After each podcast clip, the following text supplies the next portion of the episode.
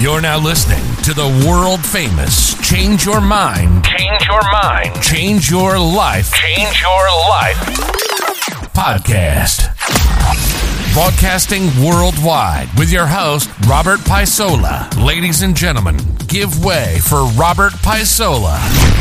Broadcasting on 107.1 on the Man Cave Podcasting Network and beaming worldwide on the Spectavision Satellite Radio Network live from Las Vegas. Today's episode is brought to you by Mercedes Benz, featuring sleek luxury and pure elegance. Visit your local Mercedes Benz dealer today and take advantage of exceptional deals for 2022 bringing you the top news and guests from around the globe on finance, credit, life, or just how to fix that dent in your pocketbook from COVID 19. It's Robert Paisola, the CEO and president of Western Capital International, and he's in the studio live, live, right now.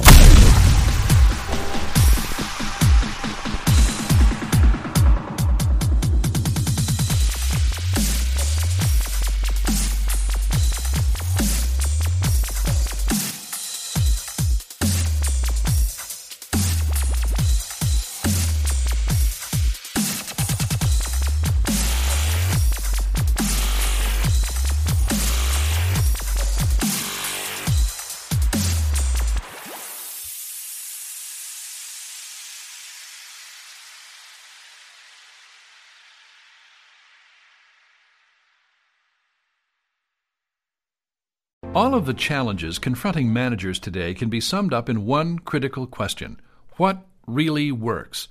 Why do a few companies thrive in the worst of times, contradicting all the misfortunes that afflict their competitors? Why do great companies stumble even during the best of times? The truth is that executives have spent more than a century guessing at what really matters in business and guessing wrong. Managers have embraced fad after fad, all with poor results. The mystery of why some companies win and most lose has never been unraveled. To find the answers, the authors conducted the world's most systematic, large scale study of the practices that create business winners. Nitin Nohria is a professor of business administration and the chairman of the Organizational Behavior Department at Harvard Business School. William F. Joyce is professor of strategy and organizational theory at the Amos Tuck School of Business at Dartmouth College. And Bruce Roberson is a former partner with McKinsey and Company, who now holds a senior position with a new management firm. Their study, called the Evergreen Project, was the first statistically rigorous search for the key to evergreen business success. It mobilized more than 50 leading academics and consultants who analyzed dozens of companies over the period from 1986 to 1996. From that examination emerged the 4 plus 2 formula that we will explore throughout this summary. Essentially, they found eight management practices, four primary and four secondary, that directly correlated with superior performance as measured by total return to shareholders, or TRS.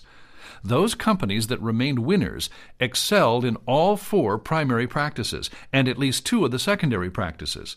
Losing companies failed to do so. The researchers compared 160 companies in four narrowly defined industries. As the results were compiled, they divided companies into winners, losers, climbers, and tumblers. The 10 year study was divided into two five year periods, and winners outperformed their peers in both periods. Losers underperformed in both. Climbers lagged in the first five years and moved up in the second, while tumblers did well at first and then faltered. They chose 200 management practices to track from the general to the specific. They analyzed hundreds of documents, from annual reports to newspaper articles, some 60,000 documents in all. The results were startling. Most of the 200 practices they started with made no impact on total return to shareholders, but they found a clear and compelling correlation between TRS and eight management practices. The four primary practices that stood out were 1 devise a clearly stated, focused strategy. 2. Develop flawless operational execution. 3. Create a performance oriented culture. And 4. Build a fast, flexible, flat company structure. The secondary practices were 1. Hold on to people who show talent and find more of them. 2. Keep leadership committed to the business. 3. Develop innovations that transform your industry. And 4. Make growth happen with mergers and partnerships. These are the eight crucial practices that achieve lasting business success. Companies that excelled in the four primary practices and two of the secondary ones had a better than 90% chance of being winners. The results are impressive. Sales soared by 415%, assets rose by 358%, and operating income grew by 326%.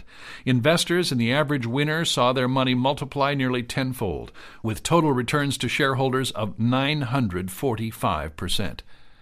By contrast, the average loser produced only 62% in total returns to shareholders over the entire 10 years.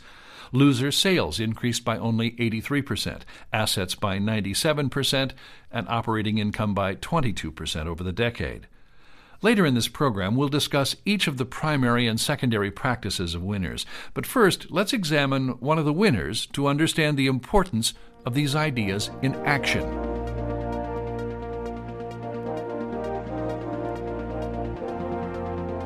Tennessee merchants J.L. and Cal Turner opened the first Dollar General store in 1955. The business proposition was simple every item in the store cost $1.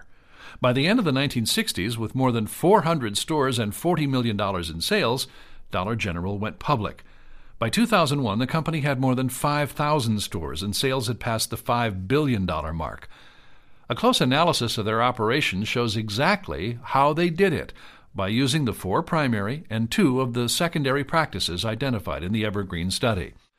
The first primary practice is to make sure that your strategy is clear and focused. The Turners deliberately targeted households with incomes of less than $20,000 a year.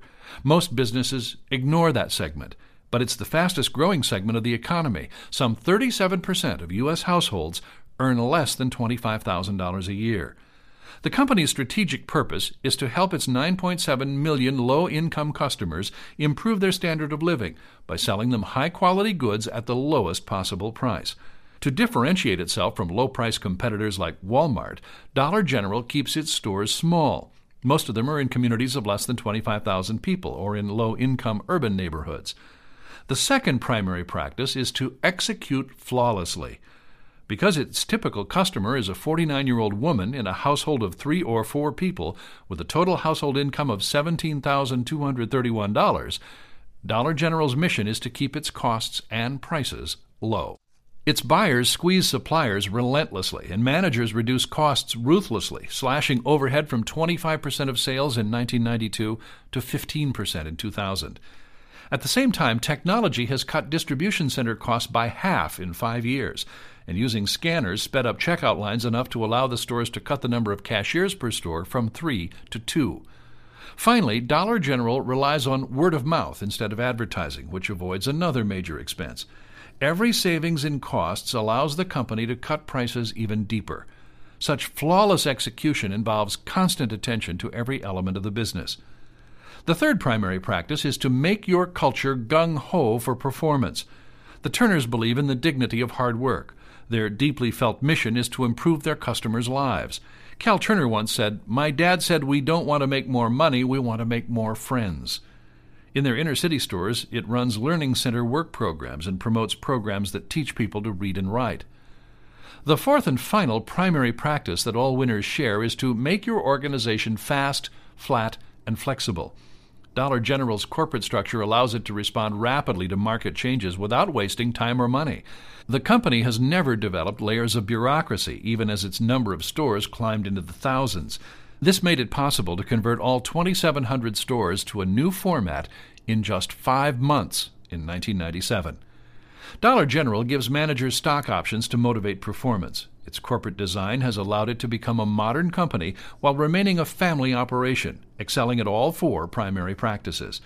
It also excels at two of the four secondary practices, including the policy of retaining talent while developing more in house. All employees receive profit sharing bonuses. All levels of management are eligible for stock options, and all rewards are tied to performance. In that way, everyone feels like an owner. The other secondary practice at which Dollar General excels is to make leaders committed to the company's success. Like his father, Cal Turner readily accepts suggestions from employees and shares the credit for success with them. And instead of surrounding himself with yes men, he realized it would be best for the company if he recruited a board of directors who aren't hesitant to tell him when he's wrong. By employing the four primary practices and two secondary ones, Dollar General is in a perfect position to continue as a winner. Not even the slumping economy can alter its path because its stores appeal to people who are trying to get more value for less money. As a result, Dollar General promises to remain a winner. Now let's take a look at a company at the other extreme a loser.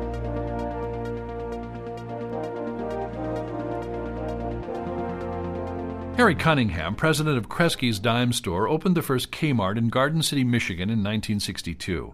Then another five and dime merchant, Sam Walton, inspired by Kmart, opened the first Walmart in Rogers, Arkansas. At around the same time, department store King John Geisse launched Target in Roseville, Minnesota. Four decades later, Walmart is the world's biggest retailer and a clear winner. Target had a slow start but has now turned into a climber. But after initial furious growth, Kmart faltered and became a clear loser.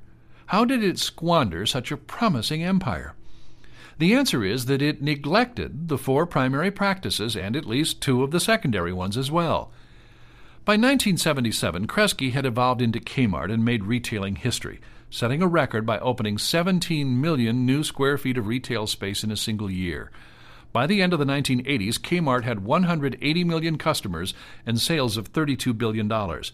But Walmart had newer, brighter stores and was gaining ground. Moreover, Kmart employees had become complacent. Customers were grumbling that it was hard to get help in the stores. Joseph Antonini, the CEO, decided to spend $3 billion remodeling and expanding the stores. He also opened more Super K stores, which were huge and hugely profitable supermarket discount stores.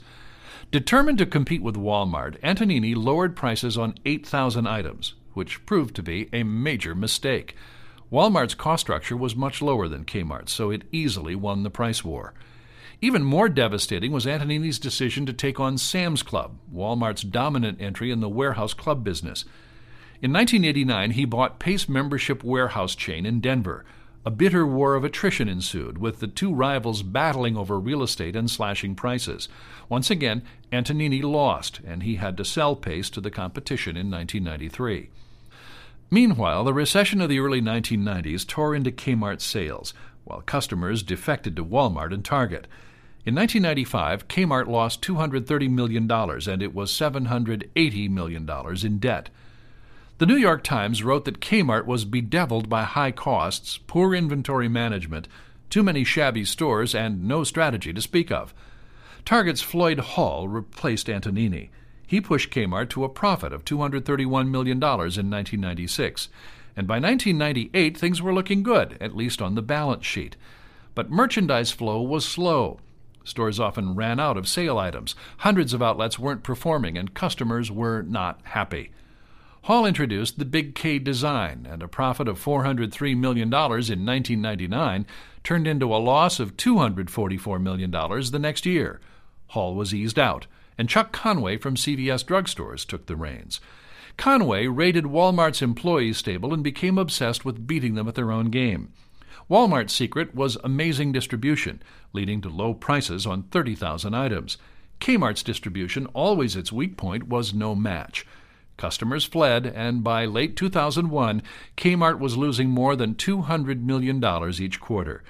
It's no surprise that Kmart filed bankruptcy, while Walmart is the world's largest company. What went wrong?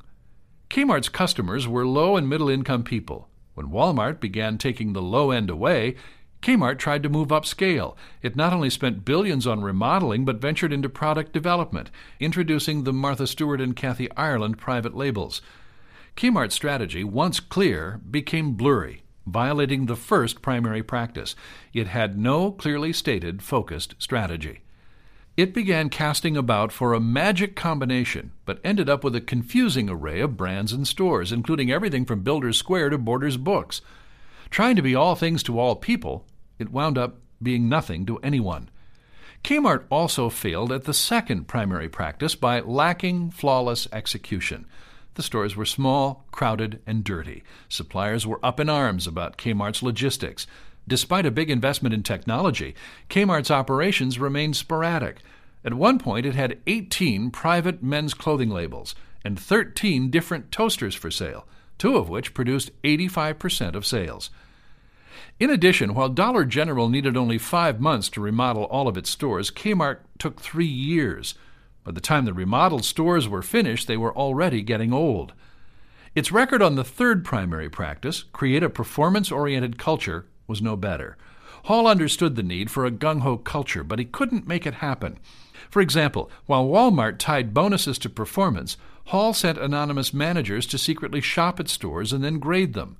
Bonuses were tied to those visits and were seen as arbitrary raids, not incentives. The last primary practice at which Kmart failed was to have a fast, flat, and flexible organization. Kmart's organization was slow, multi layered, and rigid. Only the top executives had the power to make decisions. Employees felt that it made little difference what they did. If word came down from headquarters to stock 13 different toasters, then that's what they did, even if they knew that customers were not buying 11 of the models. A succession of CEOs tried to flatten the organization, but the crucial exchange of information and expertise across divisional lines never took place. Kmart had failed in all four primary practices with catastrophic results. Neither was it any better at any of the four secondary practices. One, it failed to keep talent and develop more. Two, its leadership was determined to beat Walmart at the low cost game rather than being committed to the success of the business based on its own strengths. Three, it never made industry transforming innovations, instead, following what competitors did first. And four, it entered disastrous mergers and partnerships, such as the acquisition of the Pace membership warehouse chain. Because of all of these failures, Kmart squandered its potential and became a loser. In the following sections, we'll take a more in depth look at how each of the four primary practices turns companies into winners.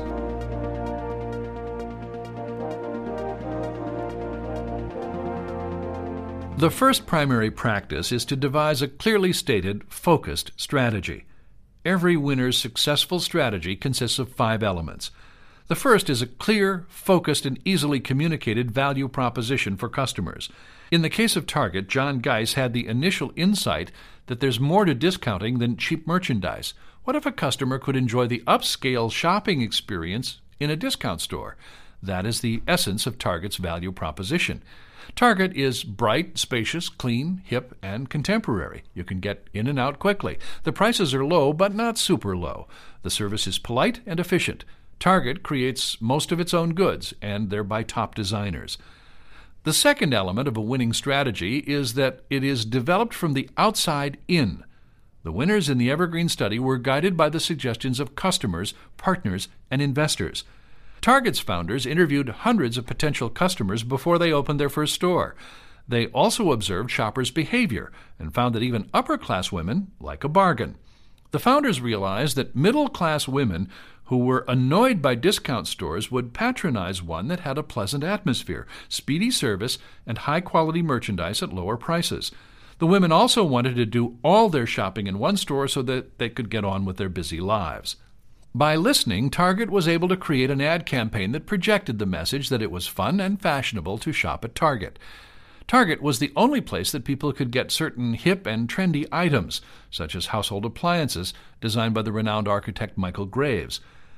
The next element of a winning strategy is to keep information up to date and allow it to fine tune strategy as the market changes. Today, information travels at light speed. A new style in Manhattan will show up in Cleveland the next week. It's essential for a company to have eyes and ears everywhere, sensing the market. Winning companies anticipate change and quickly adapt. John Geisse was a master trend spotter when he created Target. He spent a lot of time strolling up and down Park Avenue and wandering through airports to see what people wore. Before many others, he spotted the trend toward more casual clothes among upscale people. Target now relies on a trend spotting team. It also has Marshall Fields, where it can study fashions that will trickle down to Target. In addition, Target's upscale designers can provide timely information. All in all, it leads to a winning combination for keeping crucial information flowing. The fourth element is to make strategy a stretch. The core business should double even as you develop a new business as big as your core is now, all within five years. Target stretched its core business by opening Super Target in 1995, adding food to its mix. It became the primary grocery store for 40% of its customers, while 60% of grocery shoppers buy other goods too. As of 2002, there were 75 Super Targets in 17 states. Target also started a new business by moving into financial services.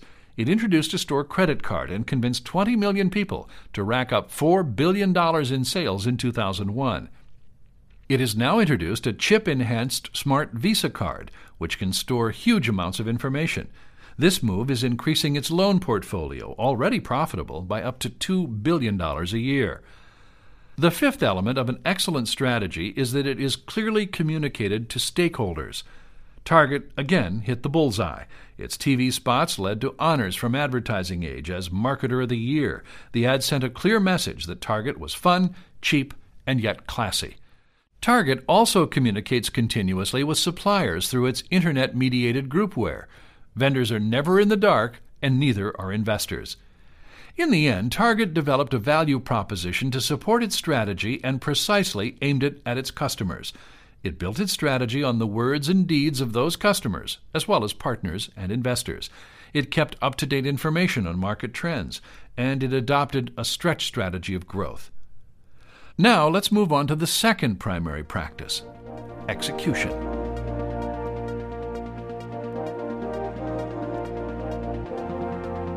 Duke Power of Charlotte, North Carolina is a prime example of superior execution. Such operational excellence requires ingenuity, constant intense effort, and an ability to ignore some traditional management practices. Duke has a venerable history, going back to the 1890s when James Buchanan Duke got in on the ground floor of electrical power. Today, Duke Energy serves 2 million customers and is a leading producer of natural gas. Like the other winners in the Evergreen study, Duke has achieved its success in part by following three mandates to execute flawlessly. The first is to deliver products and services that consistently meet customers' expectations. Executives understood that perfection was not part of its value proposition. They knew that the downside of poor quality is much greater than the upside of great quality. It was delivering flawlessly that mattered. Management was spurred to make improvements by deregulation. They began to look long and hard at their quality of service. They found, for example, that they completed a job on time only 74% of the time. They established a new goal, finished 96% of orders on time. As tasks were analyzed and target times established, customers could be told exactly how long a given job would take. By 1997, Duke was rated first in its field for customer satisfaction by Fortune magazine. At the same time, it was improving productivity and containing costs, leading to a lean, efficient operation prepared to compete. The second mandate is to achieve brand loyalty in real life interactions with customers. This means paying close attention to that defining moment when an employee and a customer interact. Frontline people, in other words, need authority. As Peter Drucker put it, each of the individual service people must be the boss, with the rest of the organization taking its direction from him or her. Duke was a traditional hierarchical organization when Dick Priory took over as its president. Frontline workers had to wait for decisions from on high, frustrating customers with unpredictable service. Priory made sure that frontline people had the authority and information to satisfy customers with predictable, efficient service. After a few growing pains, the customer survey score rose steadily. Finally, the third mandate for flawless execution is to constantly strive to improve productivity and eliminate waste. In other words, perfect operational excellence, but it's important to decide which processes are most important. A perfect illustration of a winning company that follows this mandate is Campbell Soup. When David Johnson became its CEO in 1990, he found an old family business floundering. Sales were flat, profits were declining, and its market share was dwindling. Johnson cut the workforce by 15%, shut down 20 plants, and dumped unprofitable products. He then had his surviving plants bid for the business that had been handled by the operations he had axed. The plant managers were forced to focus as never before on cutting costs and improving productivity to get the extra work, and operating efficiencies soared. Between 1990 and 1995, profits rose 18% a year. Return on sales went from 0.1% to 9.6%. Now it's time to take a closer look at the third primary practice creating a performance oriented culture.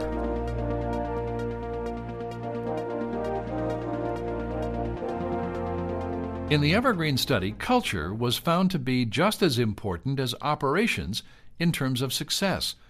Culture is what ensures that everyone is performing at the highest levels. The shining example of how that's done is Home Depot. Home Depot, along with other winners, abided by four cultural mandates. We'll discuss them one by one. First, encourage personal initiative and pride within the context of team loyalty. At Home Depot, the interaction between customers and associates, as salespeople are called, is definitive. The customer must have a pleasant, rewarding experience. The associate must feel proud and be genuinely caring. Part of that pride comes from the fact that associates have the information and power to make decisions and take risks without asking permission or fearing reprisal. Co founder Arthur Blank explains that associates feel that they own the stores, that they own the merchandise, that they have total responsibility for the customers in their aisles, and that they create the value. No two Home Depot stores are quite the same because managers can decide what to put up front and even what to order. The mix of entrepreneurial spirit with tight financial controls and business fundamentals makes the system work. The company has a gung ho approach to training, which creates a strong sense of belonging to an elite group set apart from the pack. That translates to energized employees, happy customers, and bottom line profits. The second mandate to reward achievement with praise and bonuses is evident at Home Depot, where employees make no more than the industry average but part of their income comes in company stock, which ties their performance directly with their pay. Every winning company has some compensation tied to overall company performance, making people feel like owners. At its rallies, Home Depot also honors associates who have initiated new programs or founded new best practices.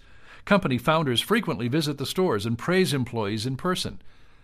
The third mandate is to create a fun, satisfying, and challenging work environment. At Home Depot, the word associate is used for everyone because that flattens the organization. Salespeople can feel respected, valued, and know that they have equal access to opportunity. Memos are frowned upon, and executives are addressed by their first names. This culture is handed down from more experienced to newer employees, and managers are given extensive training in teamwork, trust, communication, and leadership effectiveness. The fourth mandate is to establish clear, stringent values and require everyone to abide by them. In the wake of corporate scandals, this is more important than ever. Values should be written down and made an essential part of the culture. Home Depot sets out seven core values, ranging from excellent customer service to creating shareholder value. Employees must also believe in doing the right thing and giving back. Doing the right thing means understanding the impact of decisions and taking responsibility for them. Giving back means community service. Teams of volunteers do everything from helping to build affordable housing to teaching at risk youth, even as the company provides millions of dollars in grants to communities in need. Everyone at Home Depot is involved in the seven core values. Now, let's turn to the fourth primary practice that winners excel in making the organization fast, flat, and flexible.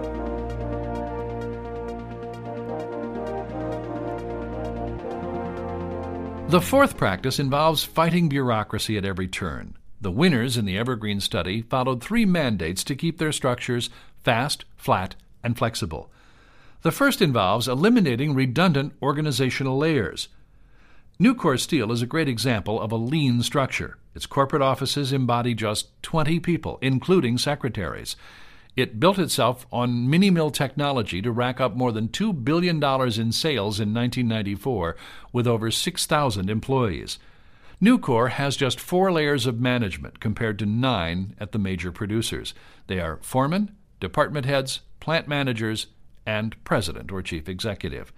To make that lean structure work, CEO Ken Iverson pushed responsibility down as far as possible in every case.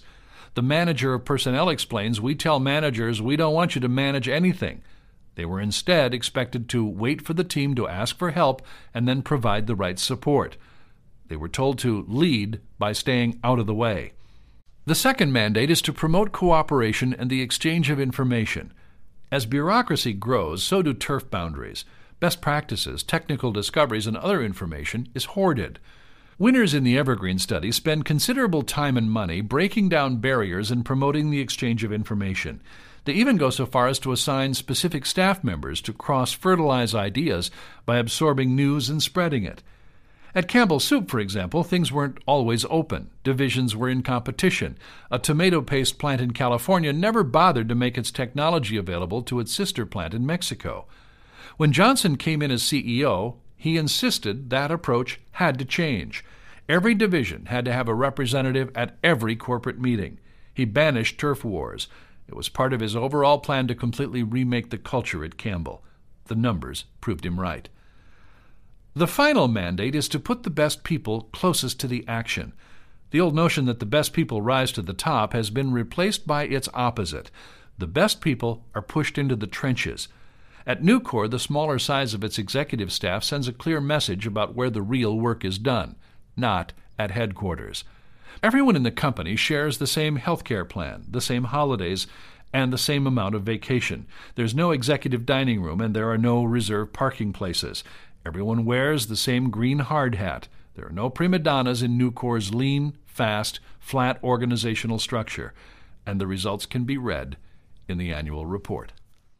Now that we've covered the four primary practices, let's take an in depth look at the four secondary practices.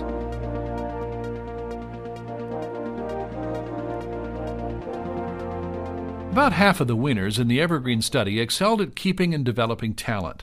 Winners lost an average of 35 executives in five years. Losers lost 56. Winners had to hire CEOs half as frequently as losers did.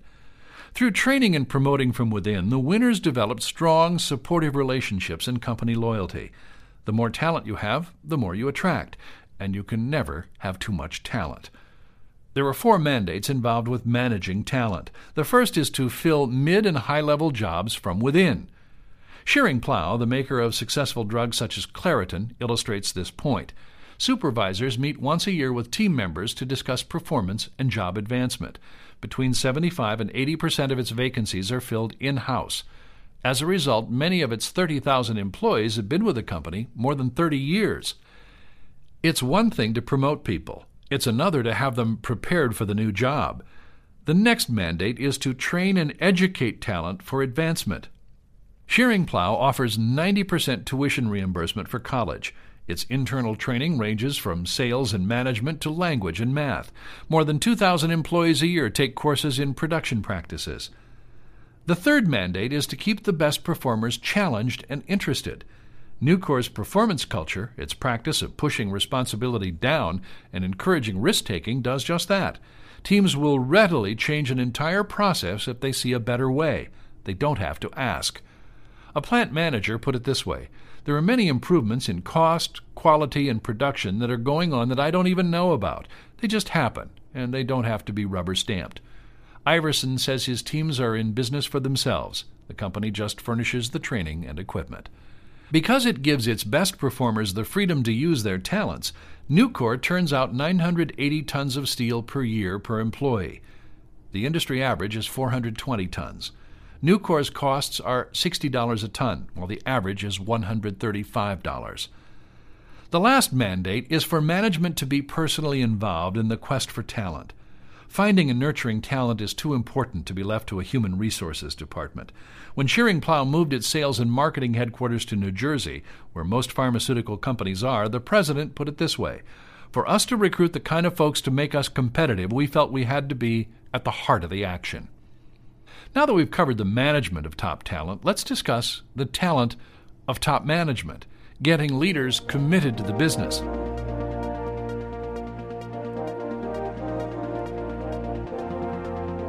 The authors concluded from their study that the CEO can influence 15% of return to shareholders. In other words, the CEO is crucial. In the wake of recent corporate scandals, CEOs as a group have lost their luster. But the fact is, most are dedicated to business integrity. The best CEOs can communicate their vision and are quick to face up to moral dilemmas. When employees see a CEO backing up his words with action, they trust him.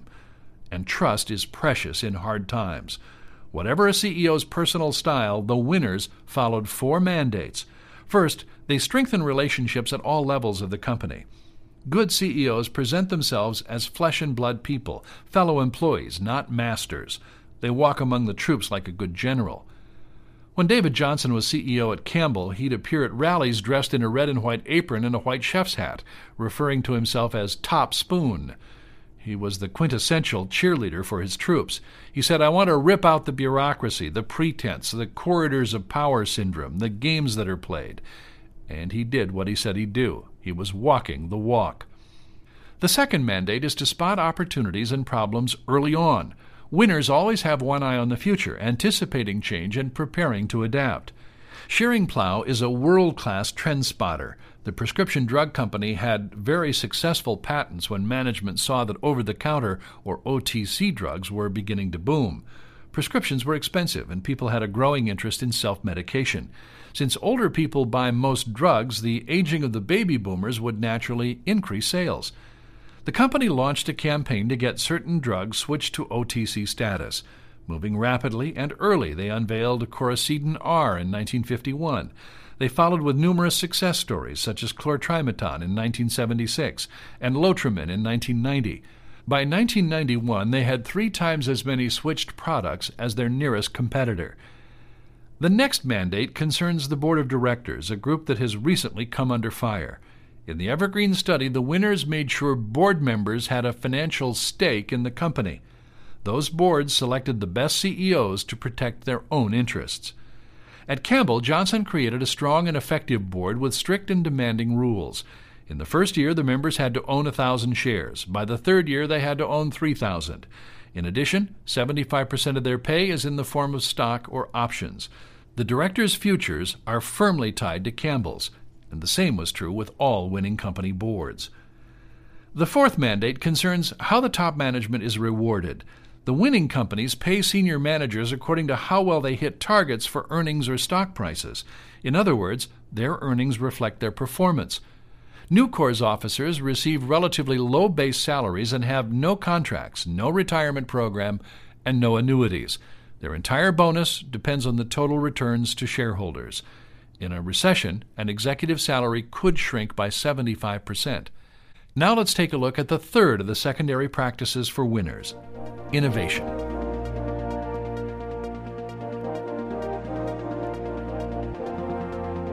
Innovation is a secondary practice, so it is not necessary for everyone. But for those who depend on it, it is a live or die proposition. Paul Schulhof, CEO of Sony, said if we stop innovating and stop bringing new electronic devices to market, we'll die. If a company elects to perfect innovation, it must follow four mandates. First, it must pursue innovations that create market discontinuities. Consider Avery Dennison, the label maker. Avery once made a big strategic mistake. It challenged 3M, the market leader in the post it notes and scotch tape business. Avery's move was a catastrophe. Avery survived by restructuring itself into an innovation machine. CEO Charles Miller trimmed staff and pushed authority down. One of its teams created labels that could be printed on the new computer printers that were springing up, and managed to get Microsoft and Lotus to adopt them as a standard. In 1990, Avery acquired Dennison Manufacturing, ratcheting sales up to an 85% share of the office label market. As the vice president of products said, the best way to control a market is to invent it.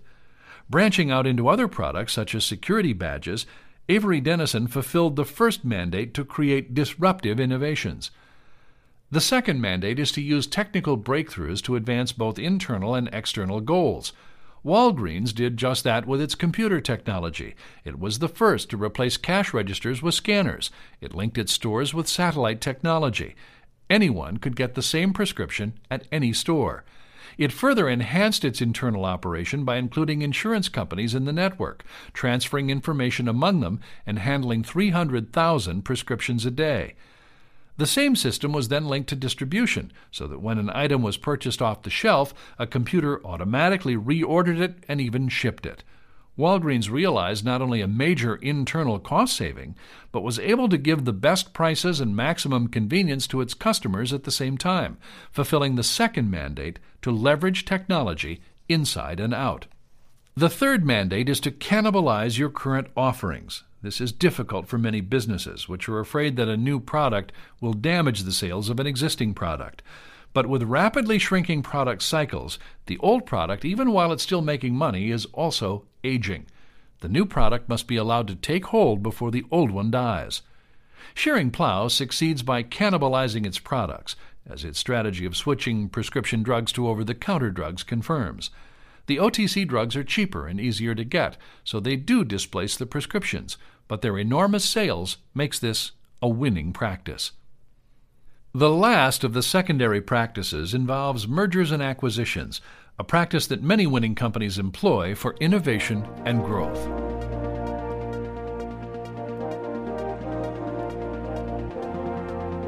Winners in the Evergreen study pursued acquisitions as a route to growth but only when it leveraged or complemented existing business. Of the 25 deals analyzed, 93% of the winners created value. Meanwhile, only 9% of the losers did so, and 27% actually lost value. Rather than make one huge purchase or merger, the winners tended to engage in several smaller ones each year. They developed an internal talent for spotting and closing the right deals. Let's discuss the four mandates for successful mergers and partnerships. The first is to acquire businesses that leverage existing customer relationships. Building the customer base means growth, and one way to do that is to buy it. For example, recall Avery's merger with Dennison. Dennison was Avery's prime competitor and controlled a quarter of the office label market at the time. It also had products that Avery didn't have. It was a match made in heaven. Each company got the other's customer base and product line, and by merging, reached the critical mass needed to dominate that market and drive 3M out of it. The combined company then went on to implement the second mandate enter new businesses that complement your company's existing strengths. After the merger, the company acquired Stimsonite, a maker of highway safety products with reflective coatings. Then it purchased Bear Rock Technologies, with its barcode design and printing software. It fit perfectly with Avery's product line and gave the company a major stake in that market. Avery was pushing for the top when it implemented the next mandate to move into partnerships that create new businesses. Many of the winning companies in the study sought out suitable partners. In 1998, Avery partnered with eStamp and Stamps.com with the license to sell postage online. Avery provided the special mailing labels. In another ingenious partnership, Avery leveraged its expertise in adhesives to invade the wine industry. It allied with Neenah Paper to produce more options for graphic design. It also created a label that wouldn't come off when wet. The final mandate is to develop a capability to find and close appropriate deals. Valspar, the Minneapolis paint and coating company, is a perfect example. It has 6,500 employees worldwide, and much of its growth has come from mergers. Its CEO, Angus Wurtele, developed a system for finding the best deals. He chose public companies, not wanting to get involved in family squabbles. He selected underperforming companies that could eventually match Valspar's 20% profit level. He would then establish and maintain friendly relationships with the leaders. This put him in a good position to understand the strengths and weaknesses of the target firms, and he was the first to know if they wanted to sell. When it came time, he was able to operate from a position of mutual trust. Wurtele's talent allowed Valspar to execute this key mandate. As a result, the company's total returns to shareholders grew by 30% a year during the study.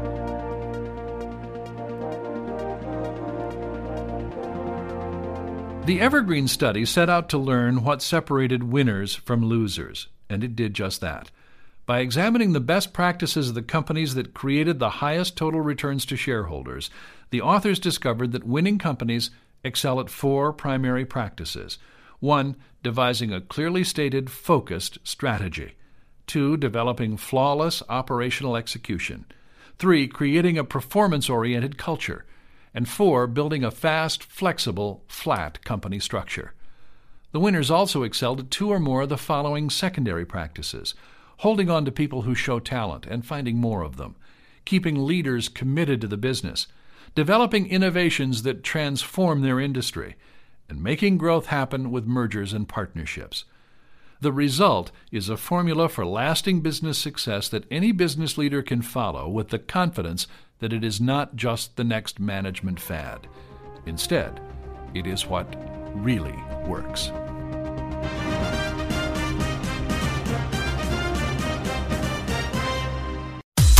You've been listening to the world famous Change Your Mind, Change your mind. Change Your Life podcast. We hope we've helped you get on the road to do both. Make sure to like, rate, and review the show. We'll be back soon, but in the meantime, hook up with us on Facebook, Clubhouse, Twitter, Spotify, Apple Podcasting, Google Podcasting, and Instagram at Rob underscore Pisola. Reach out to us by phone at 1 800 373 8913 and send your questions or comments to VIP at WesternCapitalMedia.com. Until next time, this has been the world famous Change Your Mind, Change Your Life podcast.